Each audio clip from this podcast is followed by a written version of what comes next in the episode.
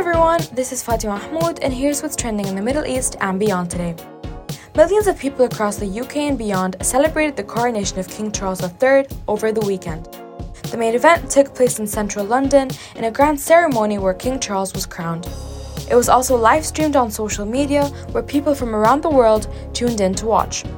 Highlights from the historic event included royal appearances, flypasts, street parties, performances by global pop stars, and more.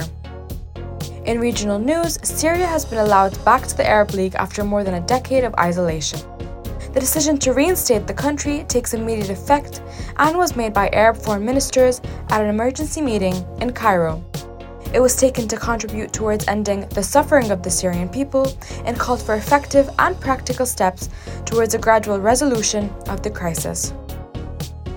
In Abu Dhabi, popular boy band the Backstreet Boys played a mix of their biggest hits at Etihad Arena in a live concert that was sold out in only six hours. The group said the UAE capital was the most beautiful place they've been to, for serenading the crowd with 30 plus songs, including music that made them who they are today. And speaking of oldest gold, two of Dubai's oldest schools, which were attended by royalty, will reopen in autumn 2024.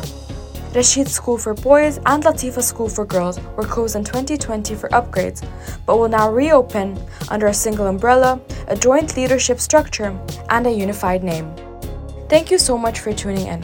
For more podcasts, please head on to the podcast section at thenationalnews.com.